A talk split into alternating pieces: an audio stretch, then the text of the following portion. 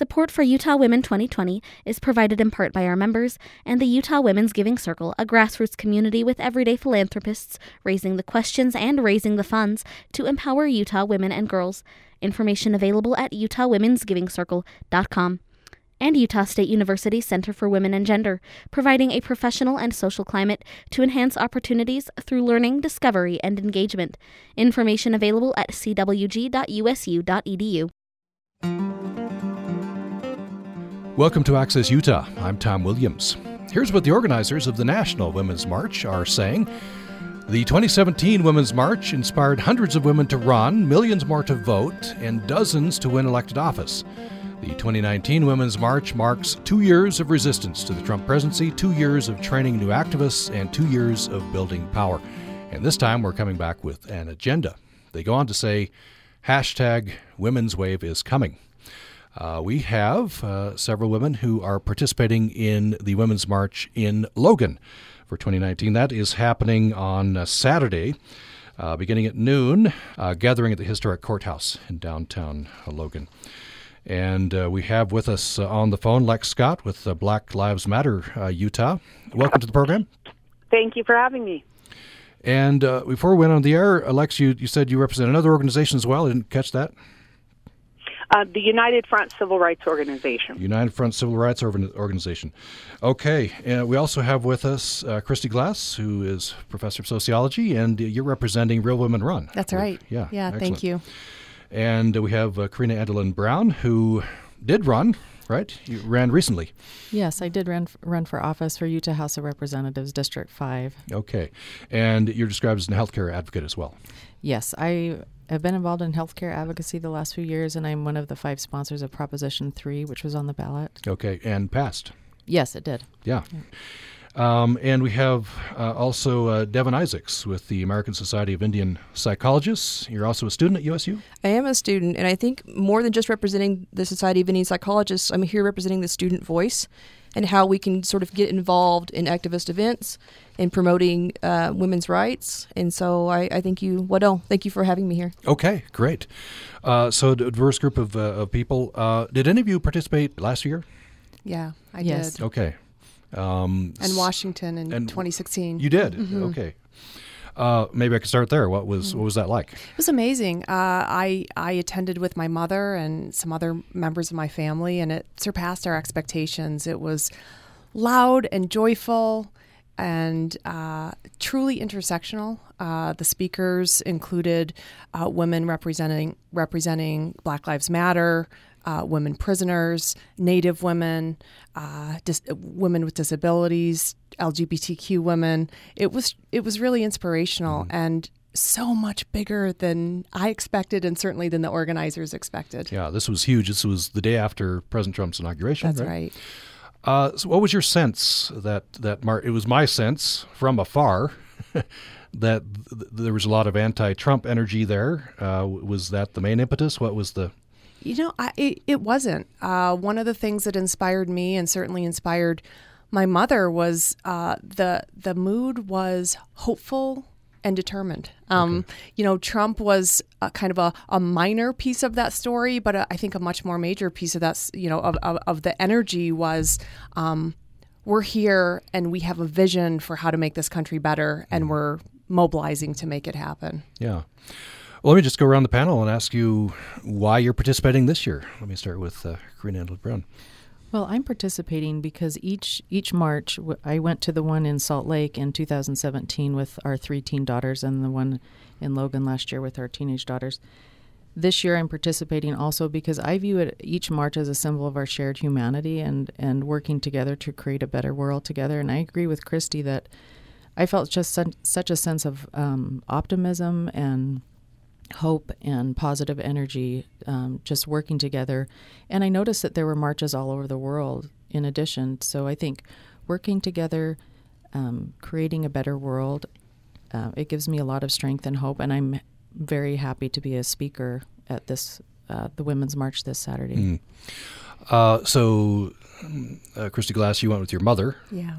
You went with your daughters, you said. Mm. It's, it seems to be, you know, intergenerational mm. theme here. Yes, I want them to feel empowered, like they have a voice and they, they have a say in what goes on, and, and they can help make our world a better place. Mm-hmm. By the way, what was your what was your daughter's reaction? Actually, the one in Salt Lake in two thousand seventeen, there was a terrible blizzard, and I was almost chickening out. And, uh-huh. and they said, "No, Mom, we already made our signs the night before. We're going." And so we, we did go. It took us three and a half hours to get home in the blizzard, but it was really fun. We we had a great time. And uh, looping back to Christy Glass, what was your mother's reaction to this? this you march? know, she she wasn't sure what to expect. She was a little nervous. She, actually, she was nervous because she she was worried it would be um, kind of angry and, and there would be a lot of animosity. And I think she left in, totally inspired, uh, mm. totally inspired to become in, more involved in her community. Totally inspired about this kind of wave of of. You know, women engaging in their community in a meaningful way. Mm. Let me go to Lex Scott next. Uh, have you participated in the previous marches? Last year, I'm pretty sure I had to give a speech that day. Mm-hmm. Yeah, okay. um, I give a ton of speeches, so I wasn't able to. Okay, you were giving a speech, uh, participating that way. Uh, so you're participating uh, this, this this time around. Are, are you on the uh, on the speaker's docket, or are you going to be able to, to march? Yes. I am a speaker at the Logan Women's March this year. And Devon Isaacs, have you yes. participated in previous marches? This is actually my very first Women's March, and I'm not ashamed to say that. I'm very proud that I've had a chance okay. to uh, to get involved in some way and to really bring light to the issue of missing and murdered Indigenous women. Um, and the awareness is simply not there. And so this is a great platform, I think, for me to get out and meet other women, other strong women. Um, you mentioned voice a moment ago. Uh, my goal is really to bring voice to the voiceless, to say what what the women who are missing and murdered would say to other women if they had that voice. So mm. this is a great opportunity. Yeah. Maybe we could pause there. Um, tell me about this. I, you know, we hear reports mm-hmm. that is a very serious problem. Uh, um, maybe outline the scope of it and tell me a little bit more. Yeah, it's absolutely a serious problem. And the problem is really one of disparity and one of um, ineffective reporting. And so it's been estimated that one in three Native American women will experience violence in their lifetime. Numbers have been um, stated as high as eighty percent. So if you can imagine one in three women, one in every three women that you know personally having experienced a major assault, a rape, or some other victimization, that's an astounding number. Mm-hmm. And those that are reported often don't go on to see justice in the way that they should. And then there's a question of underreporting. There is still a lot of fear in Native American communities for actually uh, speaking out against non-Native perpetrators. So there, there are a lot of angles at this issue that I think we can address in, in this speech and in this talk, but the, it's the numbers. The numbers are astounding. Yeah, that that is that is truly astounding. And and so it comes, uh, you know, you a subtext here is hashtag Me Too, right? But I'm I'm wondering, you, you tell me those numbers, mm-hmm.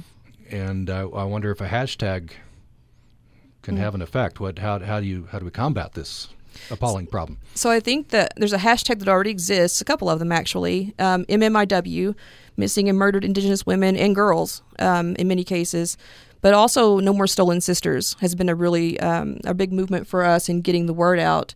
And we do really feel like women are being stolen from our communities, often with no answers as to what's happened, um, to what the outcome was of their assault. Um, Many families simply just don't know. Mm-hmm. And so M M I W, No More Stolen Sisters, we hope to get some students at the sign-making event and get some of those signs out there so people can see that representation. Yeah. So awareness, big piece of this. Absolutely. What, uh, law enforcement, what uh, politics involved, what, what are the oh. solutions? There are some politics involved, mm-hmm. as always. Um, so the Violence Against Women Act has been a really big one for allowing tribal sovereignty, which means the right for tribes to rule and sort of set their own policies and laws when it comes to these matters. Uh, so the Muscogee Creek Nation just recently um, sort of brought to justice one of the first non-Native offenders through the Violence Against Women Act and some of the policy that's emerged there. Savannah's Act was another um, large policy that, that's sort of on the table but has been stifled through the shutdown. Um, so it passed um, some of some of the mechanisms of government, but is now stalled out. Savannah's Act relates to Savannah Vontaine um, Greywind, who was murdered in North Dakota. Um, her child was essentially um, stolen from her womb while she was still alive. Wow. Uh, by some neighbors. And so it's a really traumatic experience. Her body was later found in a river. But um, those policies need backing. They need support. They need voice. Um, they need people to stand up and bring awareness and light to these issues so that people understand that, that we can vote on these things, that we can get them passed. The Violence Against Women Act, um, for one example, I don't even know where that ended up. Um, I don't know, maybe some of our more um, yeah. politically focused members can speak towards because, that. Because some things that, uh, you know, a lot of people would say are pretty obvious, you know, tend to die a, a kind of a quiet death in Congress. Mm. We'll look that up as we go along. Uh, let me uh, turn back to Lex Scott. Uh, what's w- what's your message uh, here? What do, what do you most want to get out? My message is unity, because women need to be united. We are attacked. We are killed. We have rape culture. Um, you know, I personally believe the majority of women have been the victim of sexual assault or rape. And we have this culture that silences us, but we do need to unite. So there are so many divisions within our own race and sexual orientation and and everything. And we need to get on the same page here, because we are under attack not only by the government, by each other. Uh, marginalized groups need to be represented and included and have their spaces protected. So my message is is mostly unity and intersectional feminism. Hmm. Christy Glass, you mentioned uh, inter- you, you felt it was very intersectional, the march you went to in mm-hmm. Washington. I guess that would be a, a goal, a hope for this march in Logan and around the nation? Absolutely. And uh, Lex mentioned representation, and I think that's absolutely vital. My organization, Real Women Run, uh, recruits and trains women to run for office. And, uh, you know, one of the areas where we need still have a lot of work to do is making sure we have women of color, L G B T Q women uh, represented in our political system. Uh, we had this year, this year was a banner year. We had our first Native American women elected to Congress, our first Muslim women elected to Congress, and that's amazing. Um, but but we're not where we need to be yet uh, in terms of representation and, and addressing the, some of the issues that Devon mentioned. Mm-hmm. Um, you know, we need not just uh, women deeply engaged in their communities like Lex. We also need women like Karina, who are running for office and and and and holding office, who can actually represent these issues in a in a really formal way. I want to go back, uh, talk about intersectionality with uh, with Lex Scott, but I I, uh, I went to the trusty source Wikipedia for the uh, Violence Against Women Act, uh, passed in nineteen ninety-four, reauthorized uh, in bipartisan way in two thousand, and apparently I, I, uh, this was buried. I guess I didn't, I wasn't aware of this. As a result of the government shutdown, currently, Violence Against Women Act expired on December twenty-first, twenty eighteen, so would need to be, I guess, reauthorized. All right. The same with uh, Savannah's Act, too. It's yeah. it's stalled out right now. It'll have to be reintroduced um, when things pick back up. Yeah. So, uh, yet another casualty of the shutdown, mm-hmm. I guess. Yeah. Uh, so, Lex Scott, this you mentioned unity, and I don't know if that's in response to you know some organizers, at least some participants in, in past marches. There's been some. There's been talk of infighting among various uh, various groups uh, at uh, at some women's marches. Well, you know, um, I represent Black Lives Matter, and we're probably one of the most controversial controversial uh, movements. So, you know, when when I hear about controversy in in any movement, the women's movement, Black Lives Matter, the civil rights movement, Um, it never scares me away. It is to be expected. There is no handbook on how to run a movement. There is no handbook about how to be a civil rights leader. So that's not what I was referring to, because it's hard to create a revolution and to sustain a revolution. Um, but what I meant by unity is, you know, we have so many causes for women. You know, we need equal pay. We need to be protected. When they pass laws for us, they need to not only pass the laws, but they need to be upheld. Um, and so when we have all of these separate causes, but we're all not on the same page and we're not supporting each other's causes, um, that's what I meant by unity. Um, and if you hear, you know, drama or controversy about the Women's March or Black Lives Matter, I think the best thing to do is just to talk to someone from one of those organizations, because controversy is everywhere. It's to be expected, but don't let it keep you away from coming out and supporting other women. Uh, I'm reading from the Women's the National Women's March, womensmarch dot com slash twenty nineteen. And as I read at the beginning of the program, um, this kind of surprised me a little bit. Um, they said that, you know, touting the, the uh, effects of the women's marches and what's been accomplished, in, at least in their view. And then, then, this, then they said, this time we're coming back with an agenda, which I guess could be as simple as the things we've been talking about right here. Uh, I don't know what, uh, I'll start with uh, Karina Andelin Brown here. What what is the agenda you hope that comes out, and uh, and the accomplishments that you hope comes out of the Women's March twenty nineteen? Well, my my agenda is with health care access in Utah, and being one of the five sponsors of Proposition three, making sure that that goes forward, the will of the people is honored, and Um, in implementing that uh, Medicaid expansion for the vulnerable citizens of Utah. But I think there's some other things that are concerning in Utah, some troubling statistics that I think other people might be concerned about that are marching, like Utah is ranked number eight for suicide in two thousand eighteen. Um, one in five Utah children will be sexually abused by age eighteen. Um, we have some of the lowest per pupil funding um, for education in the country. And we also have the seventh highest drug overdose rate in the U S And so I think all these issues are concerning, and they wear away at this, the social fabric of our communities. And I think by joining together and coming together, we can support each other and in helping to create a better um, community. Mm. Uh, so Christy Glass, can uh, imagine everyone's hoping for synergy, mm-hmm. uh, like Karina Andelin Brown just said. Uh, do you think that's... Has that been a part of the uh, past women's marches? Do you think that's achievable here, that everybody comes together and uh, can can help each other with their agenda? Yeah, I mean, one of the impacts of uh, women's mobilization since twenty sixteen has been record numbers of women engaging in politics. Uh, women's uh, women voters, especially Black women, Latino women, college-educated women voters, were more consequential for the midterm election this year than ever before. As you mentioned at the at the start of the program, more women ran for office this year, including first-time candidates like Karina. Um, and as a result, both in Utah and nationally, um, we have a record number of women serving in office this year. And I think that momentum, including, you know, in the in the current Congress, we have a record number of women uh, serving in the one hundred sixteenth Congress. A third of them are women of color. This momentum, I think, can date back to to.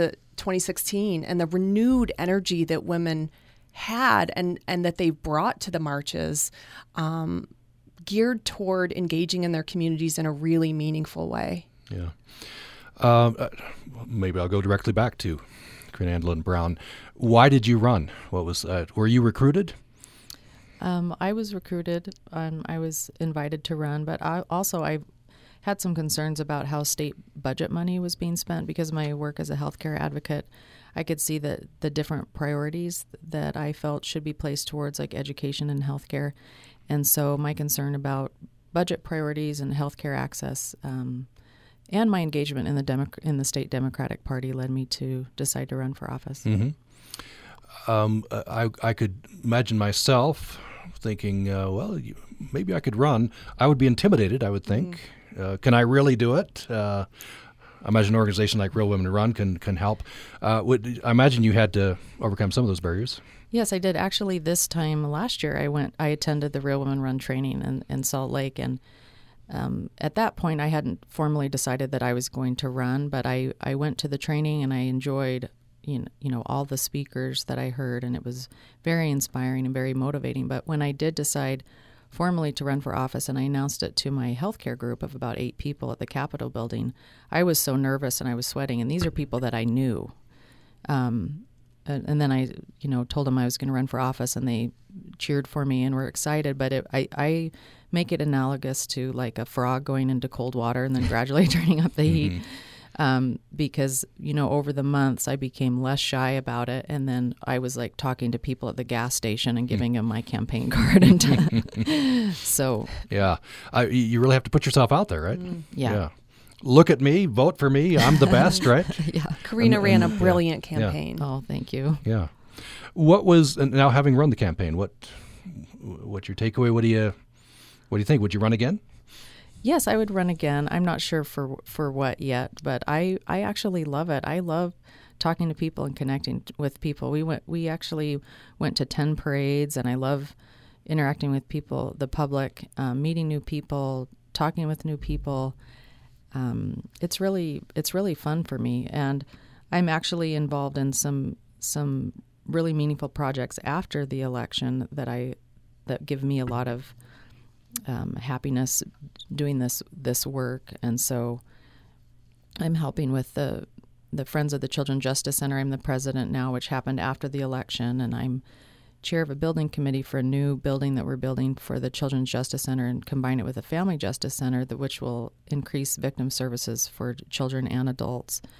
And and I was invited recently to participate on the Cache Valley Chamber of Commerce Legislative Affairs Committee. So I, I have opportunities to still engage in the community, mm-hmm. even though I didn't win the election. I, I feel like even before I knew the election outcome, I viewed it as a win either way. If I win, it's a win. If I lose, it's a win mm. in different ways. Yeah, but. yeah. Um, I, I need to make sure I uh, take a break here so we can get uh, some announcements in. Uh, we're talking with uh, several uh, participants who are going to participate in the Women's March in Logan. Uh, marches will be happening all over the uh, the United States. The big one, uh, I guess, in uh, Washington, D C This is on Saturday, and uh, the march in uh Logan uh, starts at noon. Gather at the Historic Courthouse in downtown Logan. There's a sign-making party beginning at ten o'clock at twenty-seven North Main at the storefront there. And uh, we are talking with uh, Lex Scott from Black Lives Matter Utah, uh, Karina Andelin Brown, who was a candidate uh, uh, this last year. She's a healthcare advocate. Uh, Devon Isaacs, uh, a student and wants to represent the student voice, you said, right? Absolutely. And with the American Society of Indian Psychologists, and Christy Glass, uh, who's representing uh, Real Women Run. Here. Um, I want to, before we go to break, um, plug an event. U P R is headlining uh, an event, uh, presenting an event. Uh, that'll be happening on uh, Friday, uh, January twenty-fifth. We are going to uh, be presenting a town hall panel discussion. You can find details at our website, U P R dot org. We're titling this, hashtag MeToo Continues, a town hall panel discussion. And uh, subtitling this, uh, we're all Uh, uh, I'll give you the subtitle, Where Are We Post-Kavanaugh, Post-Election? Um, I realized on air just the other day, um, you have these epiphanies on air sometimes, I realized I was still processing the Kavanaugh hearings. I, I haven't fully processed it. And, of course, the election has a big event, and uh, we keep having news in, in this area. So we're going to all get together, hopefully you as well, um, Friday, January twenty-fifth, six p.m., Lundstrom Student Center on campus, and uh, come and uh, with your questions and, and comments and participate in that, that uh, town hall panel discussion. You can find more on our website. And again, the Women's March this Saturday, uh, noon at the courthouse. More following this. Programming on Utah Public Radio is made possible in part by our members and the U S U School of Applied Sciences, Technology, and Education Farm Bureau Young Farmers and Ranchers Club helps students become impactful leaders, develop personal growth, and expand their opportunities in agriculture. This is Science by the Slice. Hot springs are windows to fluid rock interactions deep within the earth, says U S U geochemist Dennis Newell. Studying the spring's chemical composition yields clues about the thermal water's origins, he says. The water may be young, having recently fallen as precipitation from the sky, or it could have been stored in underground aquifers for tens of thousands of years. Chemical analysis reveals the water's fingerprint, a history of where it came from and where it's been. This segment of Science by the Slice is brought to you by the U S U College of Science, offering degree programs in mathematics and varied scientific disciplines. Details at u s u dot e d u slash science.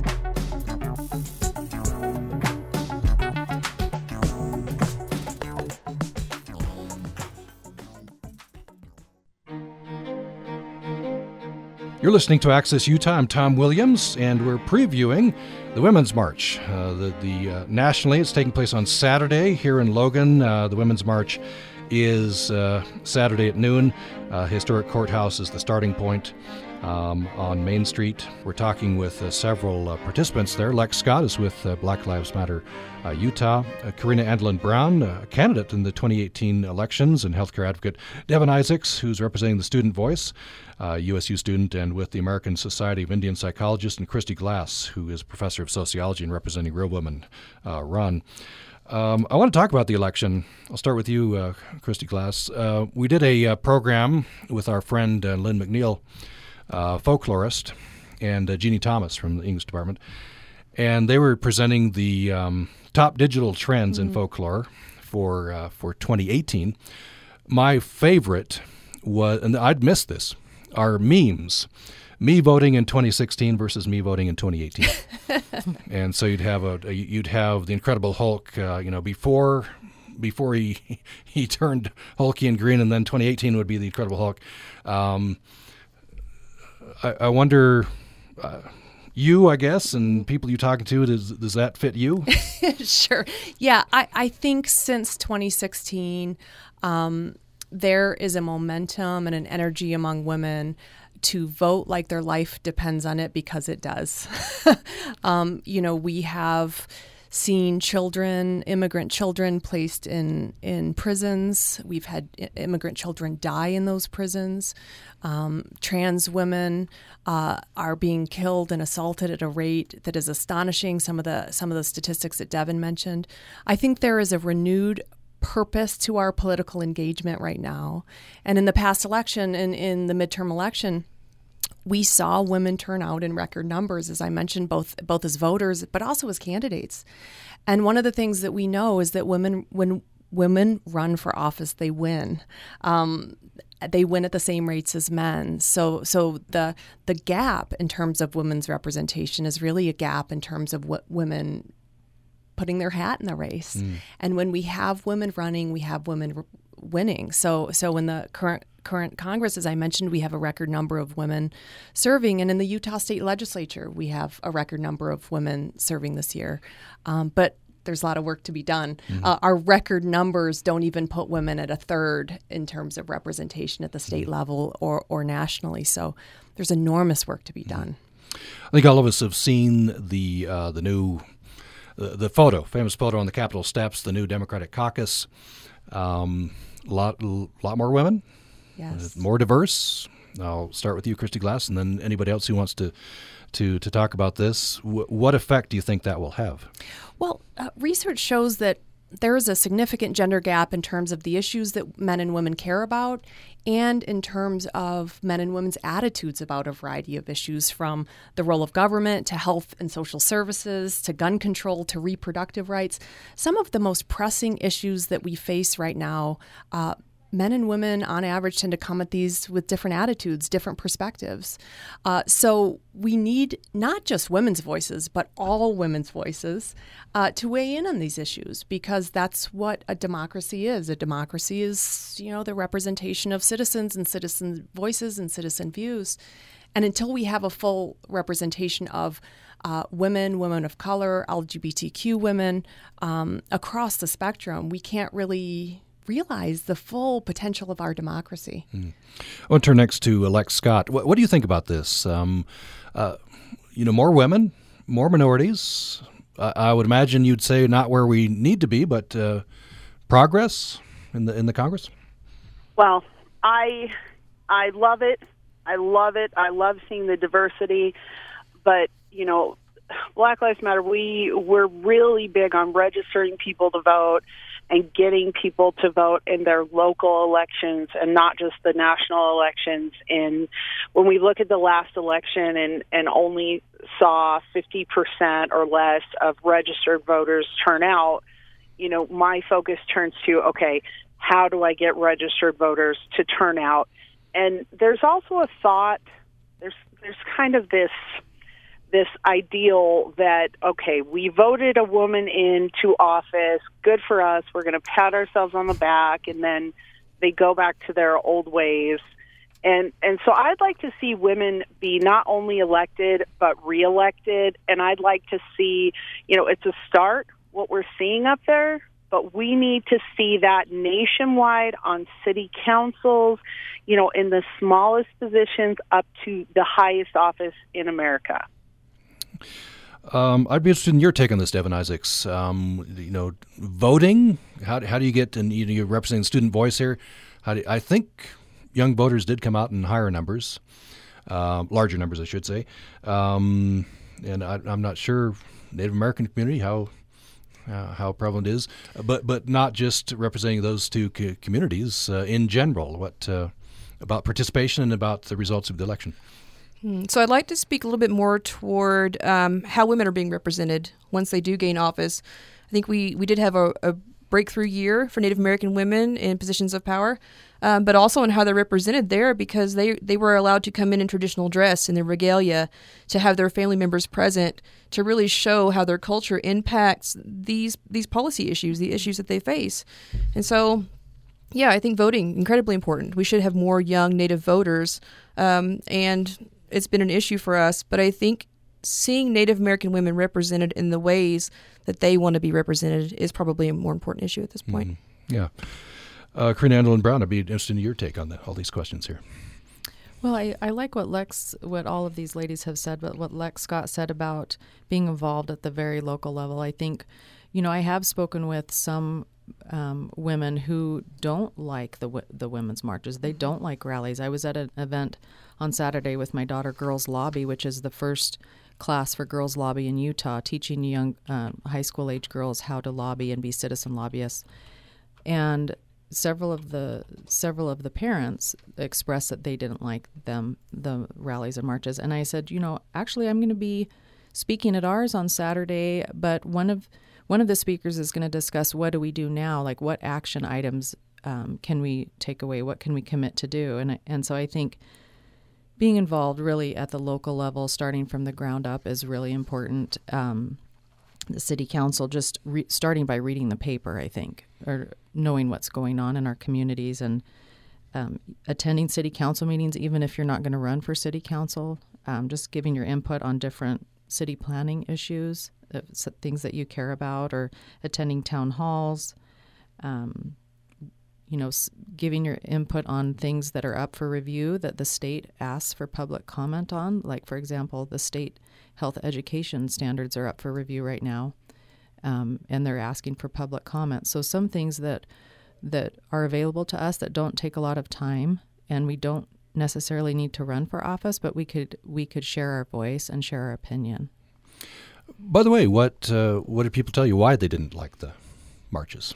Oh, I think sometimes. Well, one one mother had said they, you know, people go and leave a lot of trash, and then they, then they just leave. And mm. I I get the impression that some of them don't like the what they view as anger, and I think maybe some men and women are are scared off by anger. But I haven't felt a lot of anger at the the marches that I've been at, and it, and if there is some anger, I think it's it's justified. Mm-hmm. Um, yeah. I uh, I'm one, I'm trying to uh, you know scanning the pictures from past marches. I don't think I saw any MAGA hats. You know, um, I are there not too many n- n- any at all? I don't know. Uh, or or going uh, apart from that slightly, conservative women. Um, how how big a tent do we have here in these marches? Yeah. Well, speaking for my own organization, Real Women Run, we are a nonpartisan Utah-wide organization. We work together across the aisle. Um, you know, we our, our value is supporting women running for office, regardless of what party they're from, and it's been really good for me personally um, these past two years since the twenty sixteen election to sit across the table and truly partner with women across the political spectrum, uh, partner on an issue that we all care deeply about. Um, that has shown me that in this era of divisive politics and rhetoric, it truly is possible to partner across the aisle and to work productively to make our communities better. So from my own perspective and my own experience in, in Real Women Run, uh, working with women of every political persuasion is possible, and there's huge potential of doing so. Hmm. Anyone else want to want to talk about that one? The, I do. The, yeah, yeah. Go ahead. Um, I would just say to conservative voters and Trump voters that the issues that we're dealing with at the Women's March should have never been made into partisan issues. Um, it should never be a Democrat or Republican issue to have health care for women, to have um, people with disabilities represented, to have indigenous communities represented, to have black and brown communities and L G B T Q communities represented, to um, try to prevent and, and punish sexual assault and to help survivors. Those things should never be Democrat or Republican issues. And it's really sad that, you know, we all, as women, not all of us, I mean, there are more marginalized groups, but women typically face the same issues, and we shouldn't be told that it's a blue issue or a red issue. So I, I would encourage conservative women to come out, because we all have the same issues that we're facing. Lex Scott, I want to uh, follow up with you. Um, some conservatives talk scornfully, but the Democratic Party is just filled with nothing but identity politics. And I, I, I think that might link up to what you were just saying, that it, the, uh, I think I hear you saying that shouldn't be considered identity politics. It should just be considered, um, the, you know, the right thing to do. Exactly. And, you know, I don't like the word identity politics, because it's just a way to kind of say, you know, we we don't we don't agree with who you are, or, or what your identity is, or what your issues are. And and you know, there's not. Can I just kind of speak to the anger issue, because women are saying, hey, we don't want to come because of anger. I would say that if you've never been to a women's march, how can you knock them? You know, um, I've been to so many marches in my life, and some have just brought me to tears with the unity of strangers, because we live in a society where we don't know our neighbor, where we don't know the person sitting next to us in a movie theater, where we barely try to make eye contact. And you get to a march where there are hundreds or thousands of people who are fighting for your same rights, and it brings you to absolute tears. It's less anger and more passion. And I would encourage everyone, men, women, children, to come out and feel that, and to not be discouraged about something you've never experienced. Anyone want to follow up on that? Amen, Lex. Okay. I think Lex said it brilliantly. Um, I, and, and I and I share that, um, that truly... Uh, uh, kind of moving feeling uh, of of being amongst people who care about you and your well-being. Um, that's what we're allowed to do in a democracy. We're allowed to mobilize collectively and share our vision for, for a better world. And, and, you know, that's what this is. I think fundamentally that's what the Women's March is all about. Uh, we're talking with Lex Scott, uh, Karina Andelin Brown, Devon Isaacs, and Christy Glass. They're all participating uh, coming up on Saturday in the Women's March in Logan. And uh, if you want to participate, that'll be they'll be gathering at the Historic Courthouse, uh, second um, North and Main, uh, in Logan at noon. And uh, there's a sign-making party preceding that, ten o'clock in the morning, twenty-seven North Main at the storefront there. And that's the Women's March, hashtag Women's Wave this time around for the twenty nineteen. And, of course, marches will be happening all over the uh, U S Um, and uh, another plug for our event here at U P R, we're presenting a town hall panel discussion uh, that's titled Me Too Continues. Where are we post-Kavanaugh, post-election? That's happening on Friday, January twenty-fifth, six p.m. in the Lundstrom Student Center on the U S U campus. Free and open to the public. Uh, come, and we have uh, free pizza and uh, free parking available there. And that's part of our uh, U P R original series, Utah Women twenty twenty. Bring your questions, bring your comments, participate in that discussion. Uh, Friday, January twenty-fifth, six p.m. on the U S U campus. More details at U P R dot org. I, I want to talk about uh, running for office, and so I'll direct this first to you, uh, Karina. Um, I read a, a wonderful, uh, I read Alexander Petri on, in the Washington Post a lot. Uh, satiric, funny, um, and, and very pointed. And Elizabeth Warren had uh, announced her candidacy, or just about announced her candidacy. And uh, sure enough, uh, talk arose in some circles about, uh, you know, she's unlikable. Um, she's this, she's that. And so Alexander Petri uh, had this uh, satirical article, Advice to Candidates.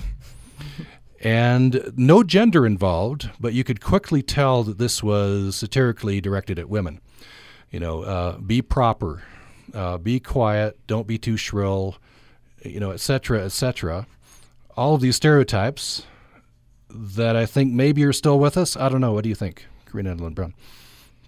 Um, I think they're still with us. I mean, I, I think it is important to, you know, when you're running for office to to communicate well, to, you know, have good social skills. But um, I think women are judged harsher than men, I think, for di- for different, you know, wardrobe choices or the way they do their hair or things like that. Um, you know, not all people are critical of women um, that way, but I think...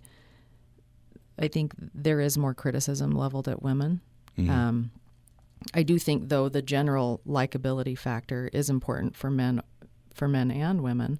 Um, but obviously, we have someone in office that doesn't sometimes have the best social skills. Um, so, you know, I think sometimes I think of of some ma- male behavior. I think if a woman was doing that, we would laugh. You know, it, like how could you know how could she possibly do that? But if a man does it, it's like okay. Mm-hmm. So that's what's a little bit disturbing.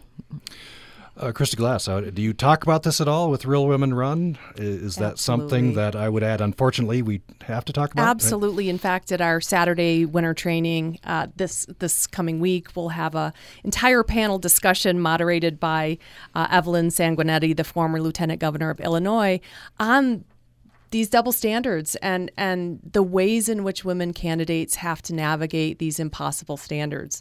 Impossible meaning on the one hand, they have to be tough and decisive and competitive, but on the other hand, they also can't be too tough and decisive and competitive, and they also have to be feminine. Uh, I've heard stories from women candidates uh, where they're asked regularly at campaign events, who's taking care of your children? A question that we would never think to ask a, a man candidate. Or if you don't have children, why don't you have children? Mm. Um, uh, you know, women, uh, you know, we sometimes have difficulty uh, seeing women as decisive leaders, and, and that can really work against women candidates who have to walk this very fine line of being feminine but not too feminine, uh, aggressive but not too aggressive, um, because as Karina said, women are held to a very different standard. Mm-hmm. Oh, I want to direct this uh, to uh, our other two panelists as well. I'll go next to Lex Scott. Um, I'll frame it this way, not only candidates, um, but sitting senators, for you know, I'll I'll bring up Kavanaugh. Mm-hmm. Um, the candidate himself, the nominee himself, went to DEFCON five on the anger scale, mm-hmm. and and you could you could say okay, justifiably so from his point of view. Uh, Senator Graham was an interesting was an interesting uh, uh, case. He he also dialed it up to eleven, um, and I, I found myself wondering, and I, I know I'm not the only one. What if that had been, you know, a, a female senator from South Carolina? I don't know what you think, Lex Scott. Yeah, um, and you see them saying that we can't lead, women can't lead because we're too emotional, and then we see um, Donald Trump obviously throwing a tantrum over a border wall.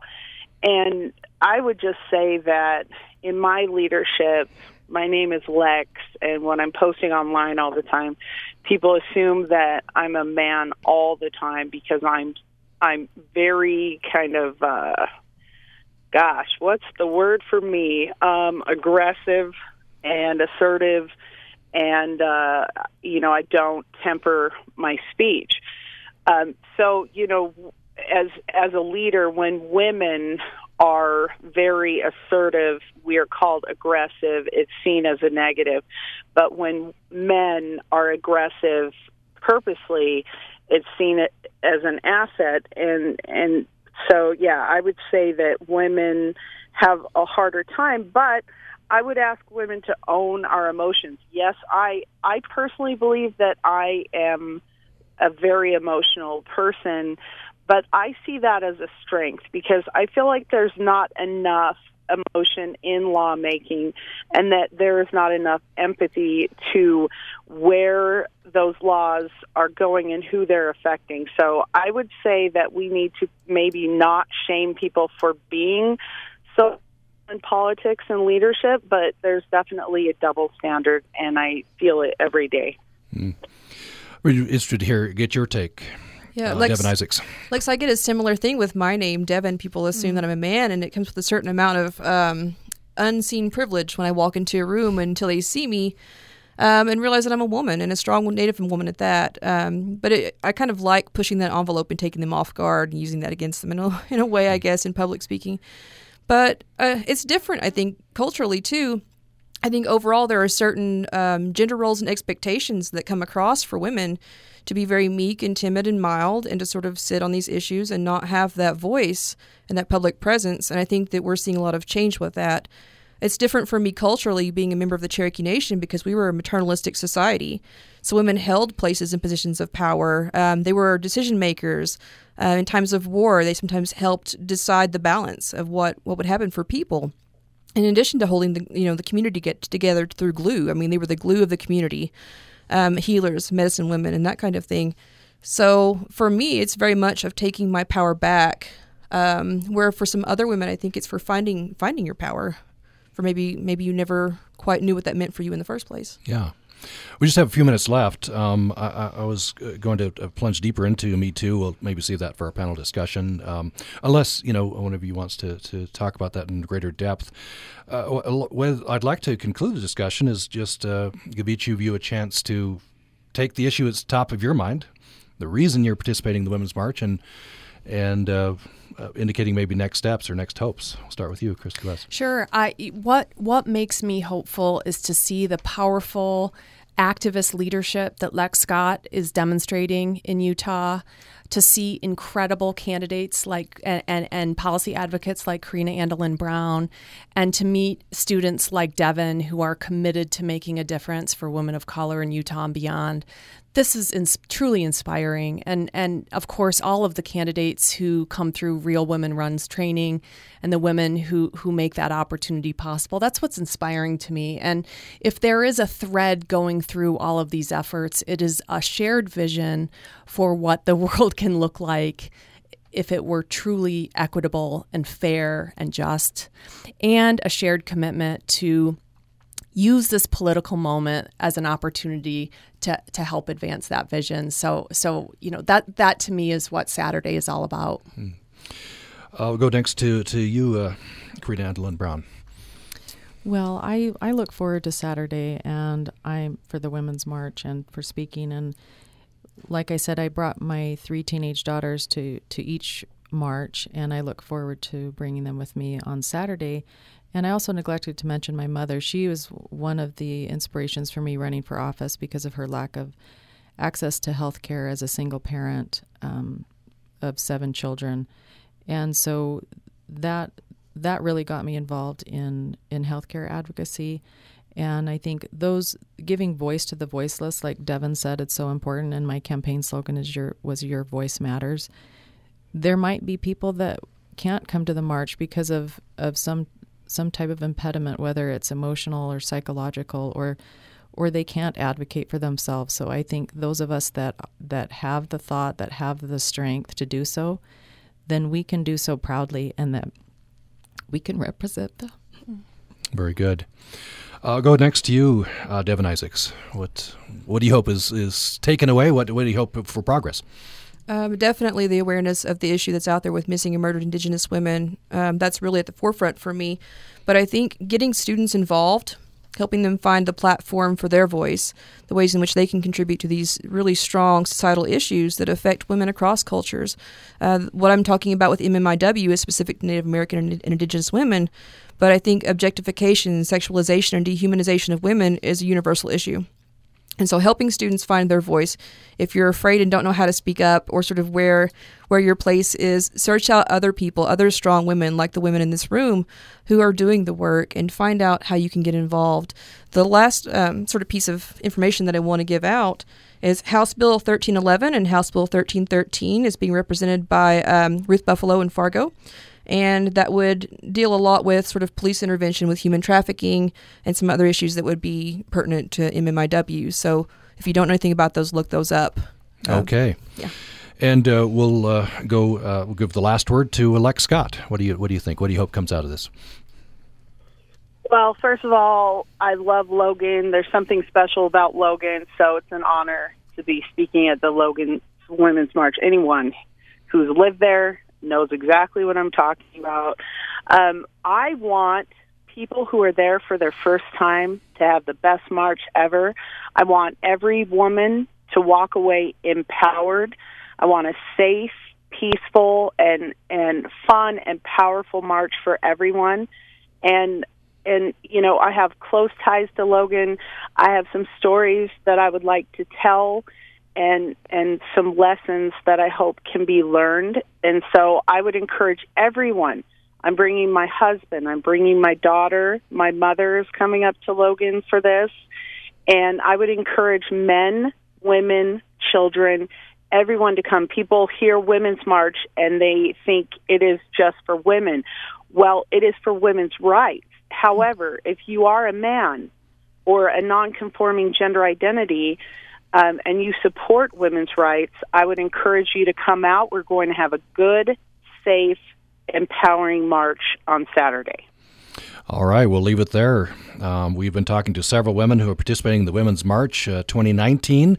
That'll be happening uh, in Logan, uh, starting at the Historic Courthouse in uh, Logan on Saturday at noon.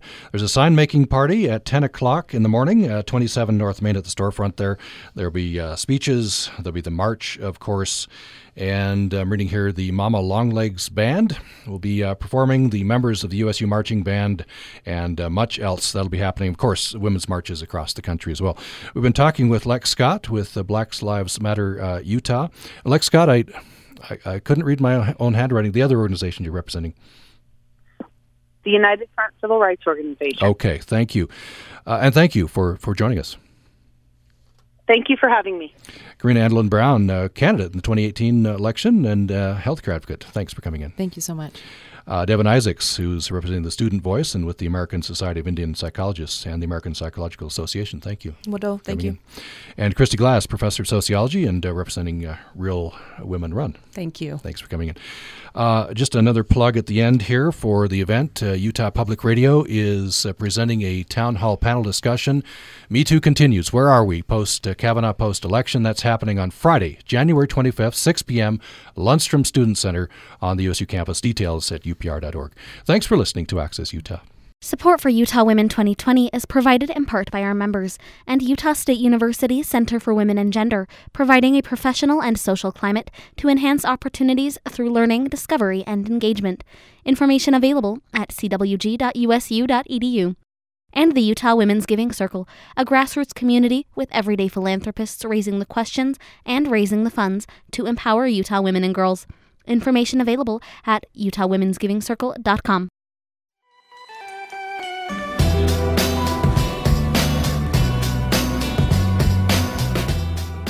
Programming on Utah Public Radio is made possible in part by our members and U S U Dining Services The Sky Room, offering soup and salad buffet and full buffet located on the fourth floor of the Taggart Student Center on the U S U campus. Open Monday through Friday, eleven a.m. to two p.m. You're listening to Utah Public Radio, a statewide service of Utah State University and the College of Humanities and Social Sciences. K U S R Logan, K U S K Vernal, K U S L Richfield, K U S T Moab, K C E U Price, K U S U F M Logan, and also heard at U P R dot org.